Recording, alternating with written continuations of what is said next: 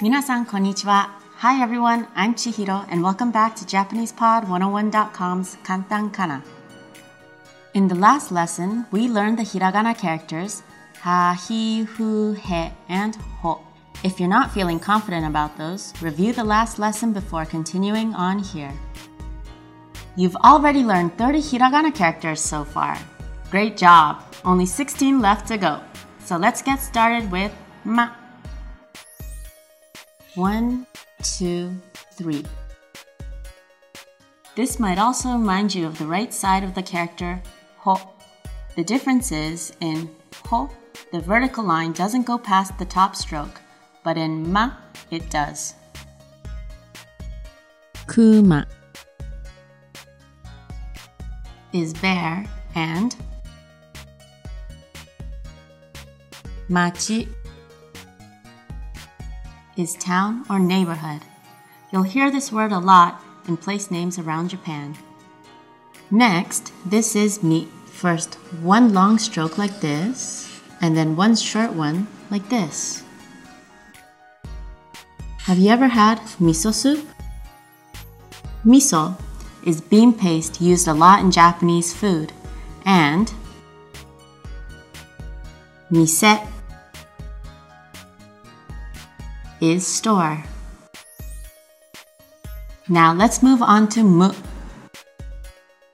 One, two, down and around and up.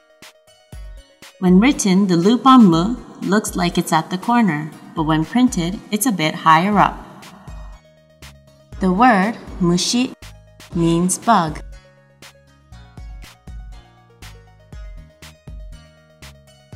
And mukashi means a long time ago.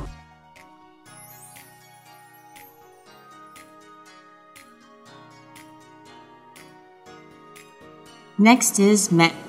First we do one short stroke and then a long one here like this.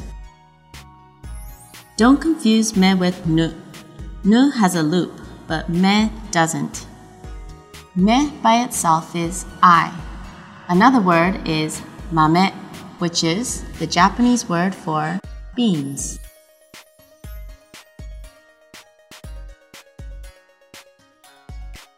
Our last character today is mo. One, two, and three. This character might remind you of ma, but ma has a loop to the left and mo has an open hook on the right. Momo is peach.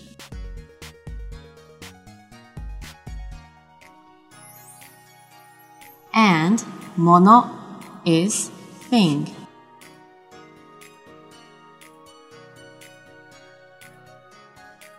Now let's have a short quiz. I'll show you the hiragana and you read it. Bonus points if you remember what it means. Kuma bear 虫 bug 桃 peach Now it's time for Chihiro's tip. How's your kana learning going? If you're having a tough time learning the characters, why not check out the hiragana chart on JapanesePod101.com's Learning Center? You'll be able to see all the kana, watch the stroke order, and hear them pronounced by a native speaker. Don't just get stuck in one learning method, mix it up for best results. Do you feel like taking a yasumi or rest? When you're ready, we'll show you how to write that word and many others in our next lesson.